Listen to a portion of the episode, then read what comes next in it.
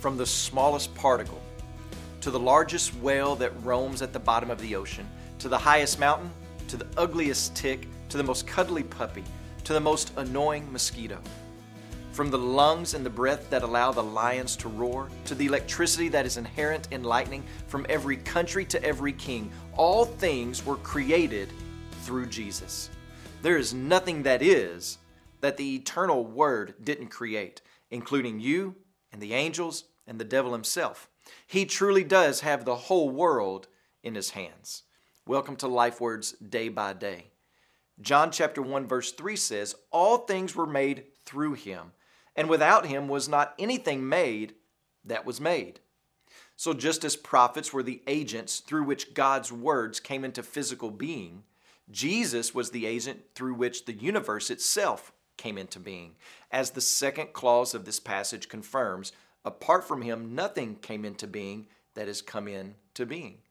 Jesus was the instrument of all creation. There's not anything in the world that Jesus did not create. All of it is his handiwork. It all carries his fingerprint. This is why he can change water into wine, and this is why he knows what's in the heart of man. This is why he can heal a man's son without even being present with the son, or he can declare to a man, Get up, take up your bed, and walk. He holds it all. He is the creator, and he's the one who knows you best.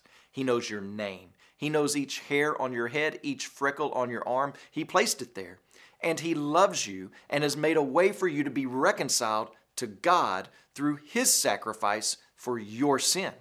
This incredible creator can be your redeemer today, if he's not already, if you'll just repent of your sin and trust that Jesus' death pays the penalty for your sin.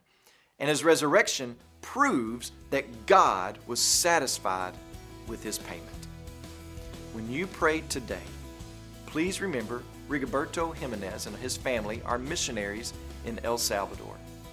And also remember the Nyaturu Life Word broadcast that's heard in Tanzania.